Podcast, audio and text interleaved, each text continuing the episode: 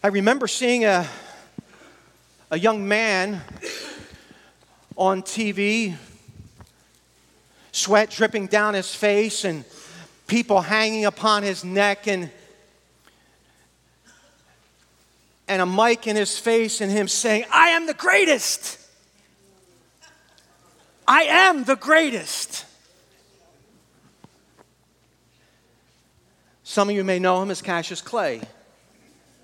Others may know him as Muhammad Ali. But he claimed to be the greatest boxer of all time.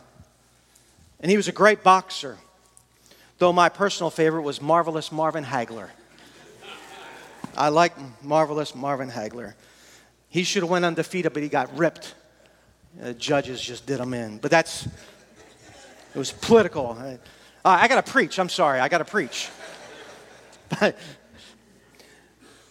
but Muhammad Ali or Cassius Clay, however you want to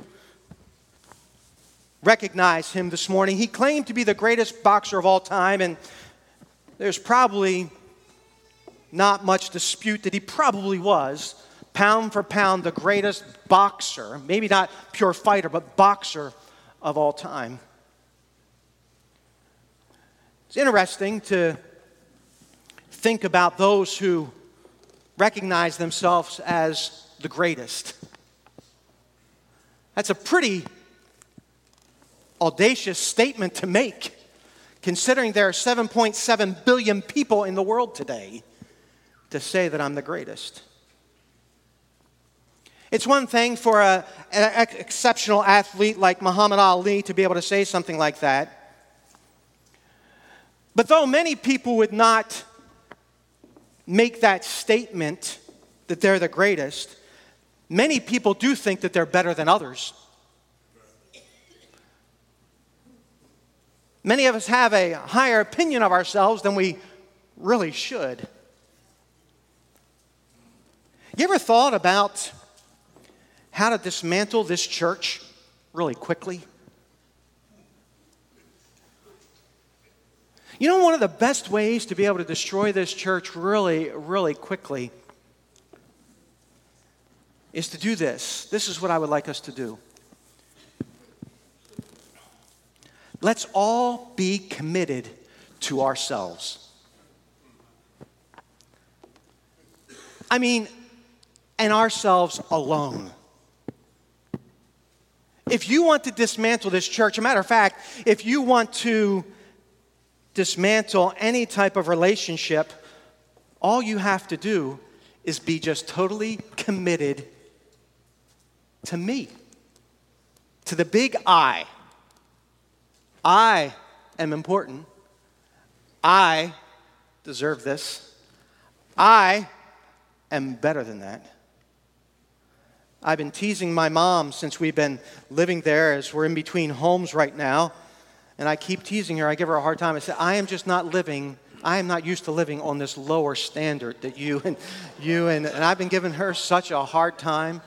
And uh, my dad just cracks up. He thinks it's hilarious. And, and uh, but I, you know, you ever think about just making you the center of your world? You know, Pastor, I, don't, I, you know, I make my myself the center of the world. In, in many respects, if we're not careful, we do.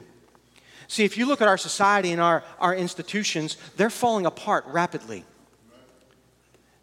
And they're falling apart because everybody is consumed with their rights, their self esteem, their self glory, their self promotion, and their pride. I See, I deserve more this morning because of who I am. The reality of all this self promotion, though we look at it on the outside world, the reality is it's crept into the church.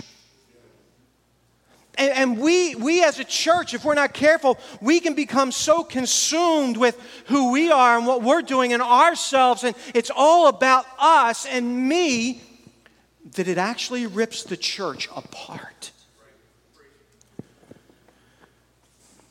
The sad reality is that this is becoming the norm of everyday Christianity.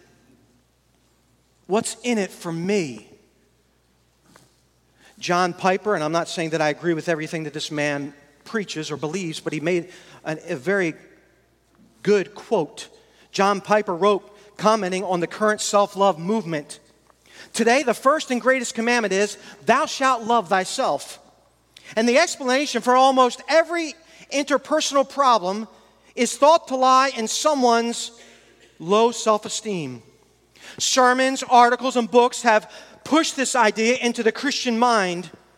It is rare, he says, a congregation, for example, that does not stumble over the theology of Isaac Watts, who wrote, Alas, and did my Savior bleed?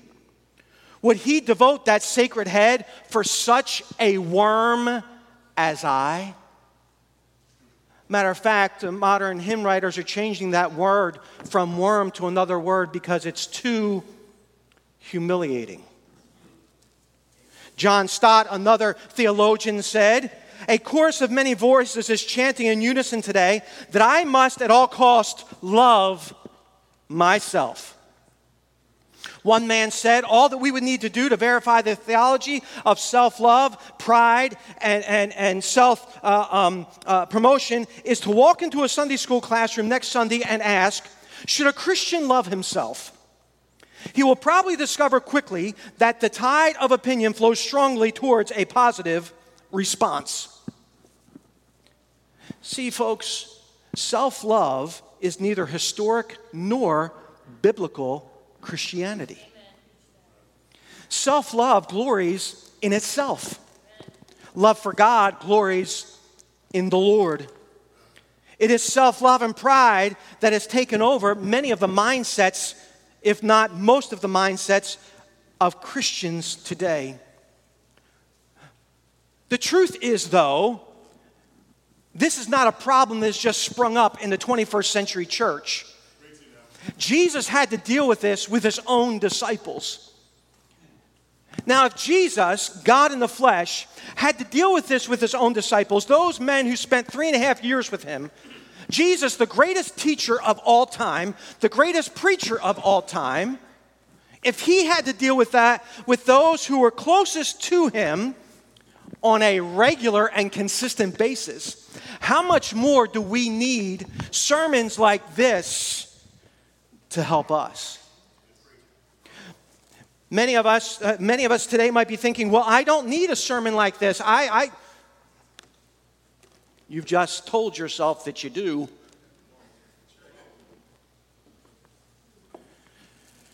See, Jesus was trying to teach a spiritual lesson, and he's trying to teach us a lesson this morning.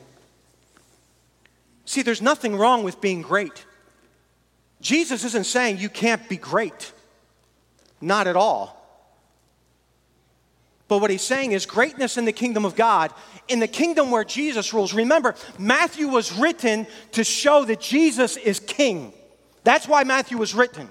You have four gospels, and they're each written for a different reason.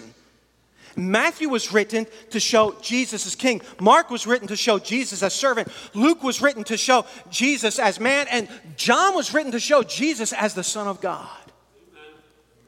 And so Matthew's taking the standpoint of Jesus' life for showing him as king. And this is the way that he is to rule his kingdom. This is the way that he rules his kingdom. And us who know Christ as our personal Savior, we are his subjects. And this is the way that we are to act in his kingdom.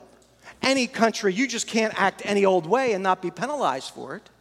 Any country that's civil, right? Well, just like just you can't act in any old country any way that you want and not be penalized for it. In Jesus' kingdom, he has a certain way that he has told us to act if we want to be great. The problem is, though, that there are not too many people that are interested in becoming great in God's kingdom once they find out what it takes. We would rather be great in our own kingdom because it's much more comfortable, a matter of fact. Matter of fact, you don't get your feelings hurt nowhere near as much. You don't feel like a doormat because it's your kingdom. Remember, the best way to be able to destroy Open Bible Baptist Church is not all these big sins that we would see out there that we place, though they would harm Open Bible Baptist Church. But the best way to destroy Open Bible Baptist Church is for every single one of us, me, I'm going to be consumed with me and my rights and my self love. And I want every single one of you to be consumed with your rights, yourself, and your self love. And what we will find is that we can very, very quickly dismantle the work of God. But what does it take to be great in the kingdom of God? Humility. Humility. See, we don't like to talk about humility, let alone live it out. Well, I don't know. Maybe we do like to talk about it, you know? It's like I wrote a book on humility and the 10 ways I, I, you know, developed to be able to obtain that. Buy it for 19.99, you know, and you have your name in big bold letters across the front. I guess we don't mind talking about it. The problem is really living it out. What, what does that look like? What does it mean to be? Oh, I know. It's the B type personality people, those, those that are meek and the mild people that just sit back. The, the, the A type people, like, you know, Pastor, I'm not a very humble person because I'm the A type. I like, I can be out in front. I can talk to people. It doesn't matter. You know, I preached to crowds of over 6,000 people before. It doesn't, I'm not intimidated by that. I, so I can't be humble. It's only those B type people. No, matter of fact, that's not what Scripture says at all. You know, you can be, a, you can be full of pride and be a very shy individual. See, humility is a key component to every believer's life. But to be humble does not mean that you cannot be great. A matter of fact, to be humble means that you are great in the kingdom of God. See, Jesus gives us some very profound truths to ensure greatness in his kingdom. And I want you to take a look at some of these this morning with me very quickly. First, God's kingdom, in God's kingdom, if you are going to be great in God's kingdom, God's kingdom is marked by sacrifice. God's kingdom is marked by sacrifice.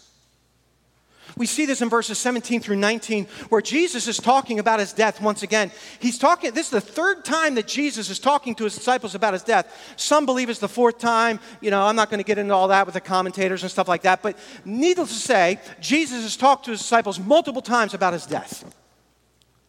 And what's really interesting is now that Jesus is talking about his death to his disciples, this should really be a joyous time because there's great crowds going from uh, all over the place coming to Jerusalem. This is the week of the Passover. You know, when we celebrated Easter a few weeks ago, that's around the time that this was happening. Okay, it was the week of, of, of, the Passover, and so it should have been a time of great joy. And, and some aspects it was because many of the people that followed Jesus thought that he was getting ready to set up his earthly kingdom, and man, they were going to be out from underneath the Roman slavery and oppression that they were experiencing. But that's not what Jesus had in mind. So Jesus starts to talk to his disciples about his death. And sacrifice in the kingdom of God is marked by death, but it's death by deliverance. See, Jesus was delivered over to die. Jesus speaks to his disciples here in, in chapter uh, 20 and verse in verse 19 and sh- eh, verse 18 behold we go up to jerusalem and the son of man shall be betrayed unto the chief priests and unto the scribes and they shall condemn him to death and shall deliver him to the gentiles. Sacrifice in the kingdom of god. If you're going to be great in the kingdom of god there's got to be a life of sacrifice and you have to be willing to be delivered to be sacrificed that's what Jesus was teaching here to his disciples as, as he sees that he was being delivered up. See, delivered in this uh, is a technical term for handing over custody. It's used in a variety of ways, delivering up Jesus. You ever thought about who delivered up Jesus? Who did deliver up Jesus to death? So he was handing, he's being handed over custody. That's the way we would term it today. Well, oh, I know who delivered up Jesus. It was Judas. See, right there in verse 18, it says, and he's going to be betrayed. Any of us who know the story of Jesus, did Judas deliver up Jesus? Yes. According to Matthew chapter 26 and verse 28. Oh, wait a, wait a second. Who delivered up Jesus? Well, the Bible tells us in Matthew chapter 27 verse 12 that the chief priests and elders delivered up Jesus. Well, that's true too. In Acts chapter 3 and verse 13, the Bible says that the people of Jerusalem delivered up Jesus. So it was Judas, it was the chief priests and elders, it was the people of Jerusalem that delivered up Jesus. Pilate delivered up Jesus according to Matthew chapter 27 and verse 26. What I find interesting says who delivered up Jesus? It says the Father. God the Father delivered up Jesus.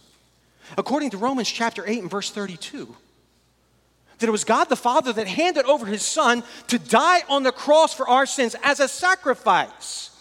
Remember, we're talking about how can we become great in the kingdom of God, and if Jesus Christ is the ultimate picture of greatness, which he is, then his life must be marked by sacrifice, and it was by being delivered up to death by his Father. According to Galatians chapter 2 and verse 20, Jesus Christ himself delivered him to death. But guess who else delivered Jesus to death? You and I. Romans chapter 4 and verse 25. That we handed Jesus over to death. And though, now listen, though there were many who partook in the delivering of, uh, of Jesus to death, Jesus willingly gave himself over to death. What is that to teach us? That though others may deliver us up to death, if you will, but that we would be willing to die ourselves. That we would be willing to sacrifice, that I'm going to put myself out there to sacrifice for someone else. I'm going to put myself out there to sacrifice for the work of God. I'm going to be willing to be delivered over. You say, what do you mean that we're to die to ourselves? Hey, folks, look, if you want the church to thrive, I can tell you this much die to yourself.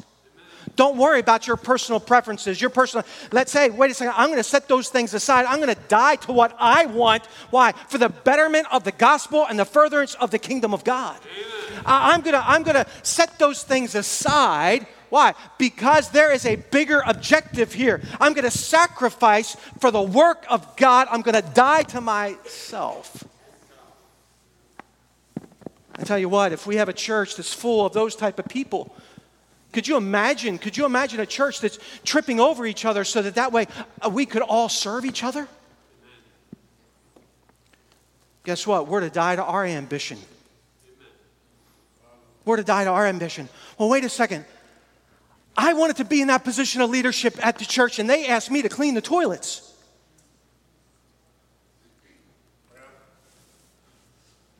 Well, hey, folks, if that's what needs to be done, then why don't we just do that? You say, well, that's easy for you to say. You're the preacher. Let me tell you something. For years, I cleaned toilets around here. For years. I've been on my hands and knees throughout all those buildings over there with a little scraper getting up wax off the edges of, because that's what my pastor wanted, and getting them out of the corner so that way the floors would look immaculate.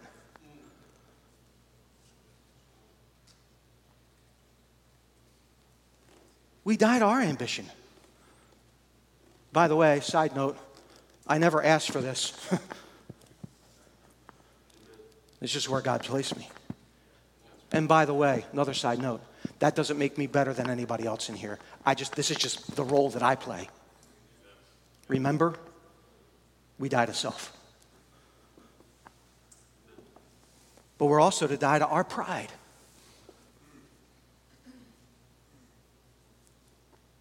Wait a second. God in the flesh, when Judas, when Judas came to betray the Lord with a kiss, man, how wicked. How wicked. The sign of friendship. Come here, John. It would be like this. I'm not going to kiss him. but it would be like this. This was the way it would be modern day. John would represent the Lord, I would represent Judas. Came up, had a knife.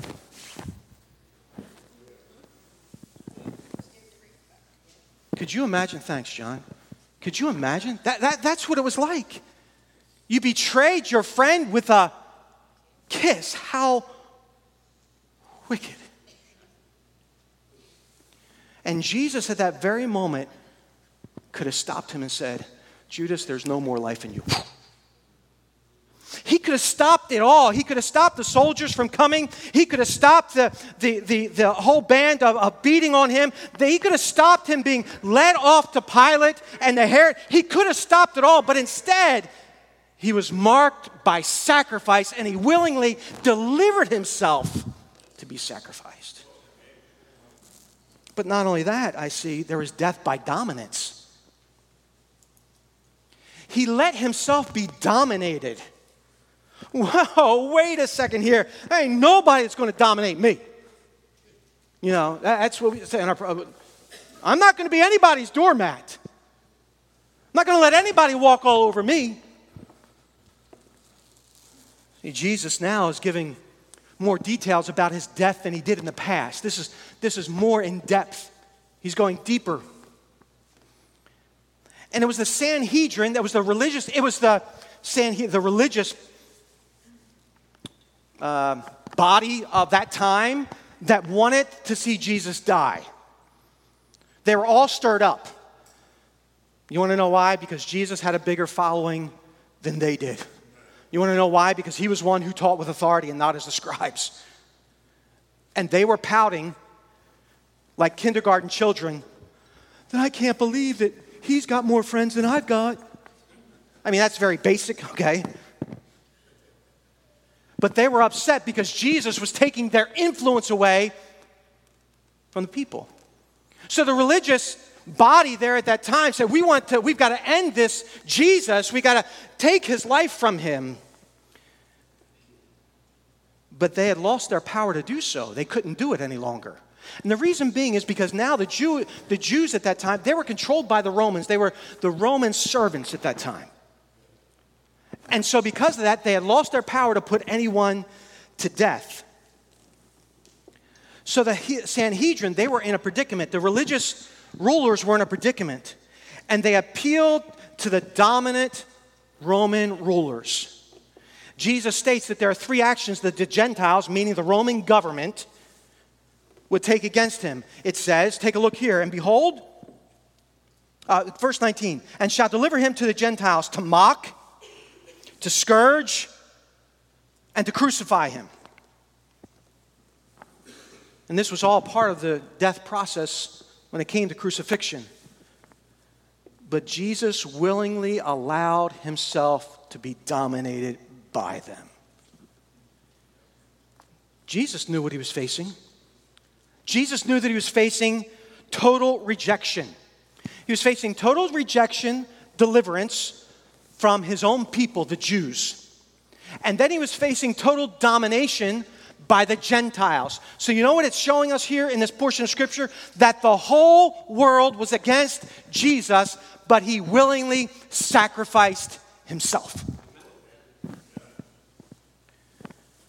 Jesus' life was marked by death. In John chapter 3 and verse 16, what does the Bible say? For God so loved the world that he what?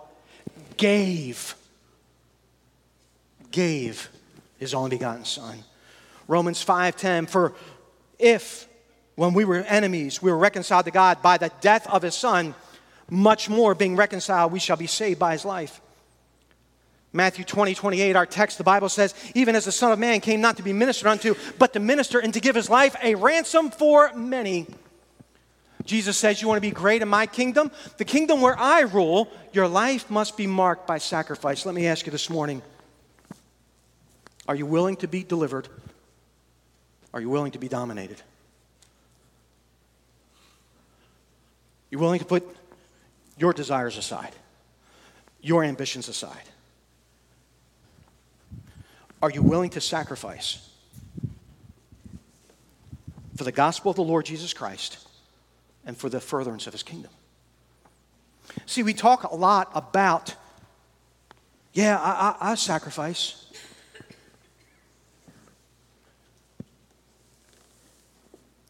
But is that really what our life is marked by?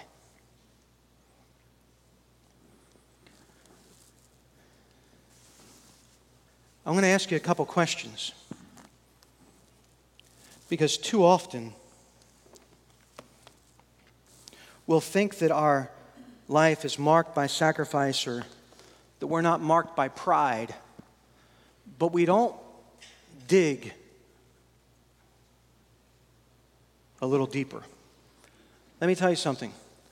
Everyone underneath the sound of my voice, everyone, everyone I don't care if you're watching by way of internet, Facebook Live, if you're watching later on via YouTube, listening by, by our podcast. Everyone in here, we all have a problem with pride. I didn't figure I'd get any amens on that, but for example, do you look down on those who are less educated, less affluent, less refined, or less successful than yourself? Do you think of yourself as more spiritual than your mate or others in your church? Do you have a judgmental spirit to those who don't make the same lifestyle choices you do? The same dress standards that you have? How, you how you school your kids?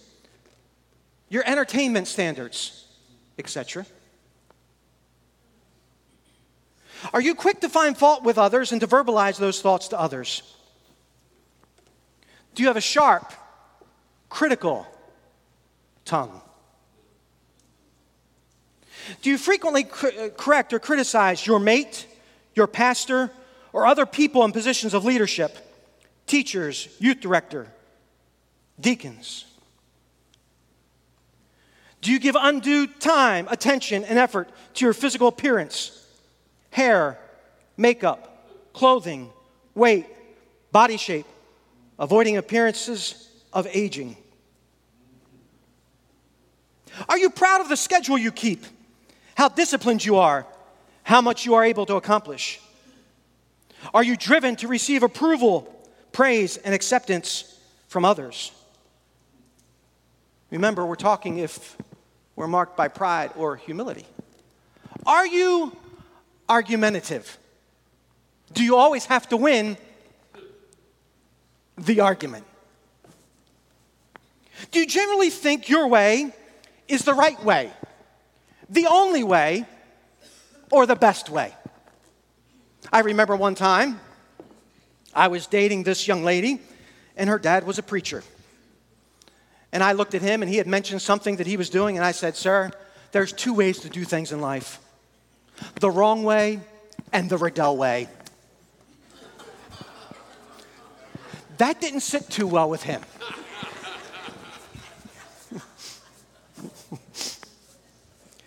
now I found out there's three ways to do things in life the wrong way, the Riddell way, and my wife's way. and all the men said, Amen. Do you have a touchy, sensitive spirit? Are you easily offended? Do you get your feelings hurt easily? You weren't invited to that party. Somebody forgot about your. Well, why'd they do that for them and not for. Am I, am I digging a little too deep? Are you guilty of pretense? Trying to leave a better impression of yourself than is really true? Here's a question Would people at church be shocked if they knew what you were like at home? I'm not aiming for your feet, I'm aiming for your heart. Do you have a hard time admitting when you're when you're when you're wrong?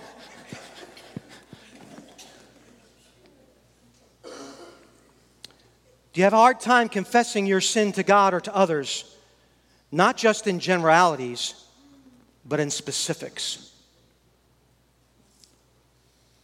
Oh, I'm sorry, I was not as forthright with you as I should be.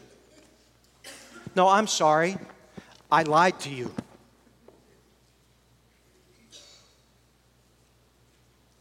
I'm sorry that I permanently borrowed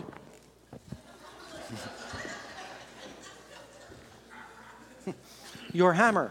No, I'm sorry. I stole from you.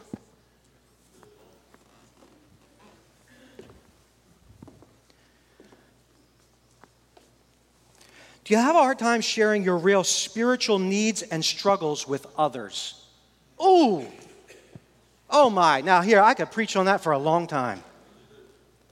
Because every single one of us in here have spiritual struggles and spiritual needs. That's why we are called a body. We are here to help one another, encourage one another. But to lay yourself out like that means that you're delivering yourself over and that you're willing to be dominated by others. Because the reason we don't do that is because, well, we're afraid that somebody will bring it back up again and use it against us.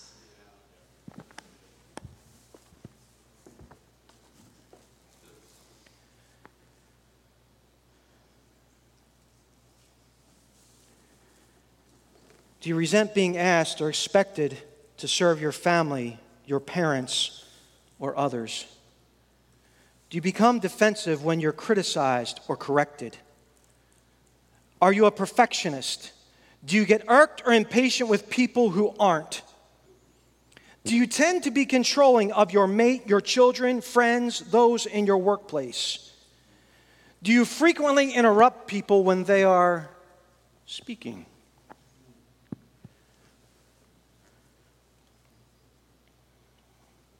Do you often complain about the weather, your health, your circumstances, your job, your church? Do you talk about yourself too much? Are you more concerned about your problems, your needs, your burdens over others? I've got another 15 or so questions I could ask you, but I think that you get the point. We can all say that, no, I'm not marked by pride. And just because we don't walk around with our chest puffed out and our head held high, we all have visages of pride that are lurking in our hearts. And if you and I are going to be great in the kingdom, then our life is to be marked by sacrifice.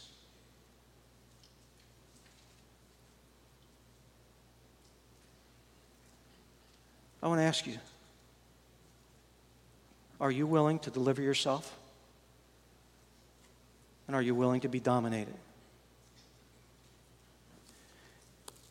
You say, well, Pastor, what if they really take advantage of me?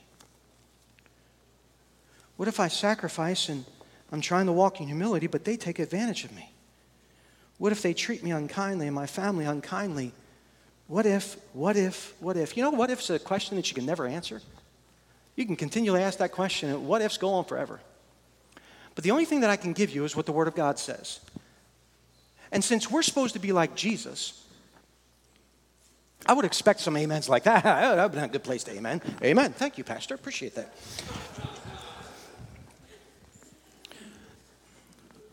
If we're supposed to be like Jesus, then in the book of Peter, Jesus says that when he was reviled, he reviled not again.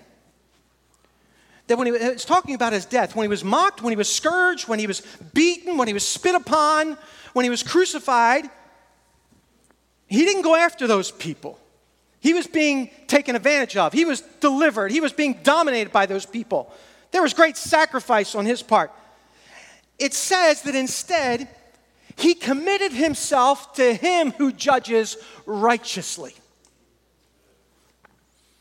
So in, let's instead, wor- uh, instead of worrying about other people and the way that they may treat us, let's us be like Jesus and self sacrifice to be great in his kingdom, willing to deliver ourselves over for his kingdom, willing to be dominated by others for his kingdom, in order that he who judges righteously will have the last word.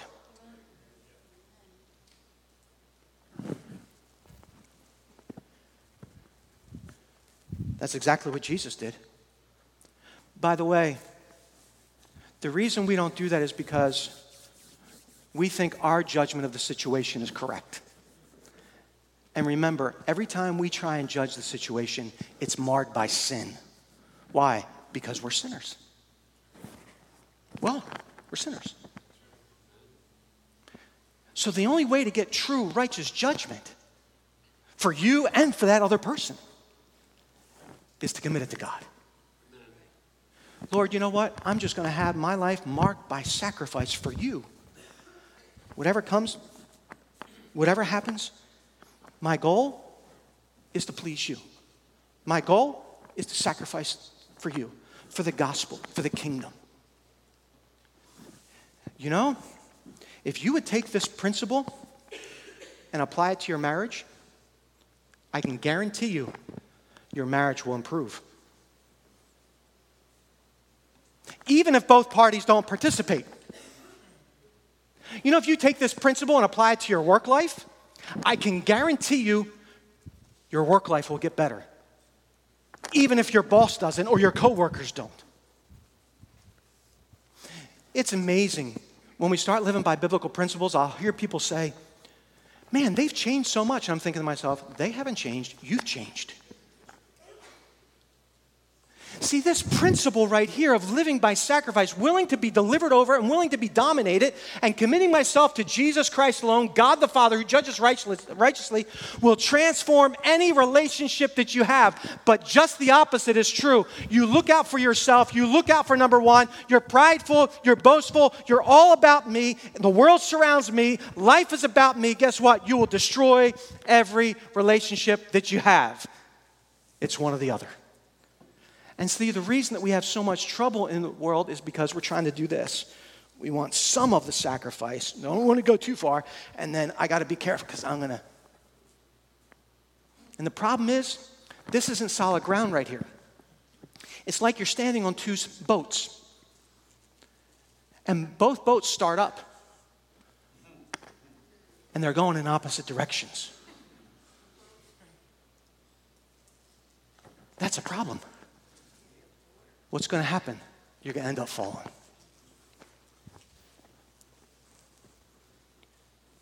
So the question is is your life marked by humility? This is just one of the marks. I've got three more. It's too late. We're not going to go on. But let me tell you something. The reason Jesus did this was not to just become the greatest. The reason Jesus did this was so that you and I could be forgiven of our sins. Let me ask you something this morning. Have you been forgiven of your sin? See, friends, you and I, every single one of us in here, we have broken the law of God. The Bible tells us if you've lied just one time, you've broken all the law. You're guilty of it all. And because you've broken God's law, therefore, you need to be restored to fellowship with God. If you don't know Christ as your personal Savior, you have a sin debt that you can't pay. None of us can pay. We can't be good enough. You might have heard, well, my good ways outweigh my bad. No, that, then why did Jesus die? Amen. What's the point of that? It's foolish. Why would somebody do what Jesus did if my good can outweigh my bad? And by the way, who sets that good standard? Oh, uh, God does. And by the way, you know what he said about our goodness? That it's like filthy rags to him. So that doesn't pan out. I'm sorry. I'm sorry if your church told you that, they told you wrong. But Jesus died because you broke God's law, I broke God's law. That means I've sinned against God and I need to be restored. That's why Jesus died.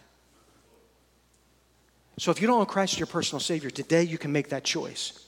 If you know Christ as your personal Savior, today you need to make the choice of being willing to sacrifice, by being delivered, by being dominated.